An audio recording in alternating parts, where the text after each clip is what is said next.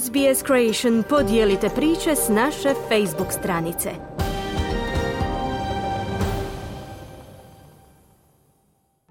Radio SBS, program na hrvatskom jeziku, ja sam Marijana Buljan.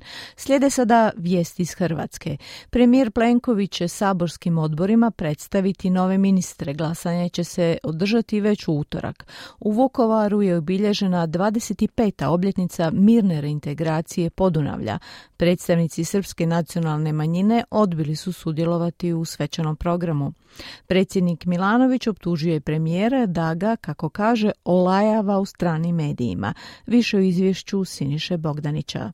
Za nekoliko sati kandidati za nove ministre bit će saslušani na nadležnim saborskim odborima, a očekuje se da ih na početku svake sjednice predstavi premijer Andrej Plenković. Umjesto Ivana Paladine, novi ministar graditeljstva bit će HDZ-ov veteran Branko Bačić. Evo što o njemu kaže premijer Plenković. On je jedan od mojih najbližih suradnika i čovjek sa najvećim iskustvom. Upravo za ovaj ključni prioritetni dosje u ovoj godini, a to je 2023. godina, kada smo kazali da nam obnova od potresa mora biti glavni prioritet. Umjesto Nataše Tramišak u fotelju ministra europskih poslova i regionalnog razvoja zasjesti će dosadašnji državni tajnik Šime Erlić. Čovjek koji je jako dobro upućen u sve procese koji se odnose na regionalni razvoj, na korištenje apsorpcije europskih sredstava, koji je bio najbliži suradnik ministrice Tramišak i uvjeren sam da će i on svojom svježinom, energijom i znanjem dati doprinos radu vlade. Hrvatski sabor Sabor povjerenje bi novim ministrima trebao iskazati već utorak. Na sjednici Sabora o povjerenju se glasuje bez rasprave, a da bi bili potvrđeni moraju dobiti glasove 76 zastupnika.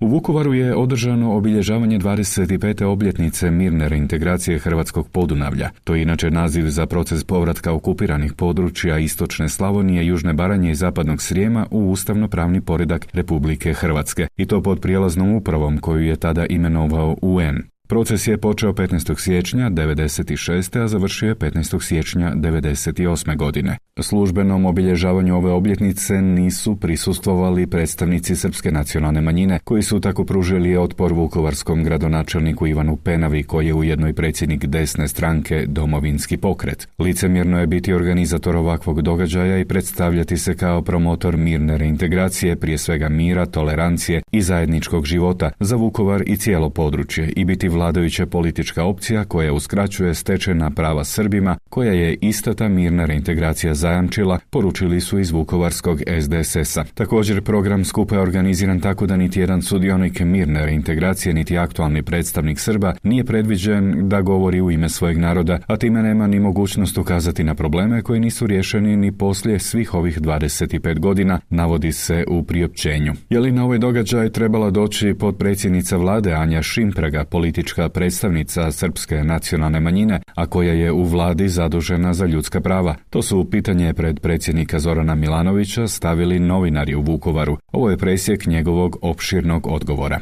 Ajde to pitate Plenkovića. Nemojte me sad, dakle treba je doći neko ko predstavlja. Ja bih čak rekao ovdje lokalnu srpsku zajednicu, ne Pupavac, on s tim veze nema. Dakle, on je ovdje usvojen. Ovo je politički, e, kako da kažem, epicentar bio dakle SDSS-a i te vrste političke organizacije. On je priznat kao legitiman, treba poštivati ovu državu koliko je moguće, dakle znam da ne može isti stav biti onakav kakav ja imam, to ne očekujem, ali ovo je domovina, mislim, ovo je matična zemlja, ovdje se živi, ovo je Europska unija. I nemojmo pričati da je Oluja bila etničko čišćenje jer nije. Bila je alternativa, dakle ono, bio je prijedlog dogovora koji bi Hrvatsku koštao skupo i na koji je Hrvatska bila pristala. To je plan Z4. I to je netko luđački i bahato u Beogradu odbio. Hrvati koji su u Zambiji uhićeni pod sumnjom za pokušaj trgovanja djecom iz Konga danas bi trebali ispuniti sve uvjete koje je sud u Nedoli postavio kako bi se branili sa slobode, potvrđeno je iz Ministarstva vanjskih i europskih poslova za jutarnji list. Podsjetimo, riječ je o četiri pare iz Hrvatske koji su posvojili djecu iz Demokratske republike Kongo, a djecu su trebali preuzeti u Zambiji. Privedeni parovi će vjerojatno danas izaći na slobodu ako sud i službeno provede cijeli postupak puštanja uz jamčevinu navodi taj list. Moraju i regulirati boravište u Zambiji, položiti svoje putne isprave te se redovito javljati policiji, odnosno moraju u Zambiji čekati suđenje. Jedan od uvjeta bilo je i plaćanje jamčevine od 20.000 zambijskih kvača po osobi, što je oko 1100 američkih dolara. Zambijske vlasti djecu smatraju žrtvama trgovine ljudima te su ona smještena na sigurno mjesto čija lokacija nije poznata Hrvatskom ministarstvu vanjskih i europskih poslova. Pretpostavlja se da su u nekom objektu Zambijskog centra za socijalnu skrb. Dosadašnje saslušanje tri svjedokinje optužbe nisu konkretno teretila Hrvate za trgovinu ljudima, a informacija o provjeri valjanosti dokumentacije o posvojenjima za sada nema.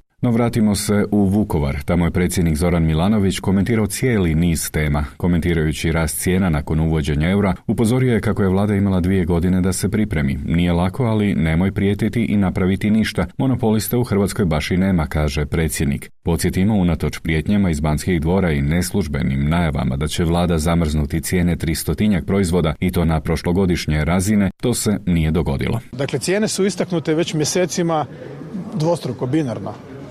Prema tome, ako me netko želi zavaljat, prevarit, pa neću kupit. Mislim, ne živimo u Sovjetskom savezu, da nemaš izbora, da imaš samo jednu, jedan artikal na polici. Tako da, e, ali to, to bi ja isto očekivao da netko u vladi odraslim ljudima kaže, jer mediji to potiču, izvuku neki primjer, ali uglavnom ta priča ne drži vodu.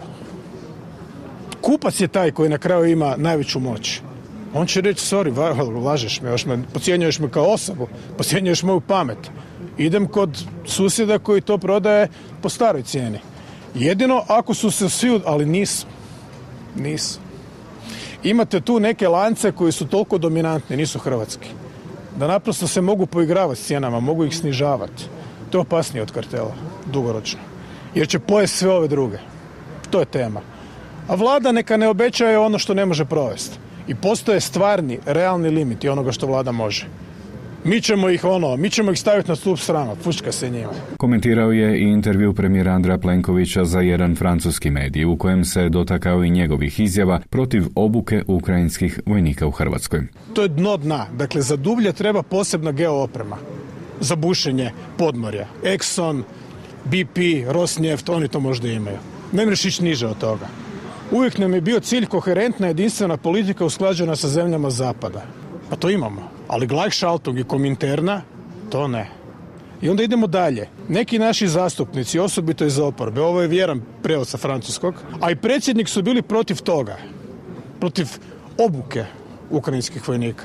I 65% hrvatskih birača u svim anketama. E, to je kad se premijer bavi nečim što je ispod razine premijera. To ne smiješ raditi. Ali onda u to isto vrijeme na poluprivatnoj proslavi Božića u režiji ateista u novinarskom domu, pravoslavnog Božića, Pupovca i ostalih, dolazi Mali Sloba, ministar vanjskih poslova Srbije. I on ti koncelebrira tamo, kao kaluđer. On ti je super. Taj čovjek je obožavatelj Putina i Rusije i prema njemu svaka Vučićeva riječ blijedi. Dakle, to je u redu. Taj je dobar. Nikada olajavati svoju zemlju i njezine demokratske predstavnike pred drugima. To je osnovni bonton. Mislim, nacija koje to, koje to ne kuže propade. Što se tiče moguće nostalgije za kunom, predsjednik je podsjetio da su građani s ulaskom u Europsku uniju prihvatili tu, citiram, kvazi obvezu, jer niz država nije uveo euro i to bez ikakvih posljedica. Ja sam tu, moj stav je ambivalentan. Donesena je odluka i sad s tim treba živjeti. Da bi bio sretniji da imamo svoju valutu, govorio sam već o tome. Dakle, to su neki od simbola države i onog trena kad se predaš najvećem, a to je Njemačka, Njemačka i Francuska, prije svega Njemačka, onda više taj suverenitet nemaš i nećeš ga nikad vratiti. Argument, pa i tako ne koristimo kunu, prvo ne prihvaćam, drugo nije točno. Treće, mnogima od nas je kuna zadnjih godina postala zaista ekvivalent, dakle sve preračunavamo u kune, ali too little and too late, dakle kasno sad, kasno je za kukanje, mislim. Za danas toliko iz Zagreba za SBS Siniša Bogdanić. Želite čuti još ovakvih tema? Slušajte nas na Apple Podcast, Google Podcast, Spotify ili gdje god vi nalazite podcaste.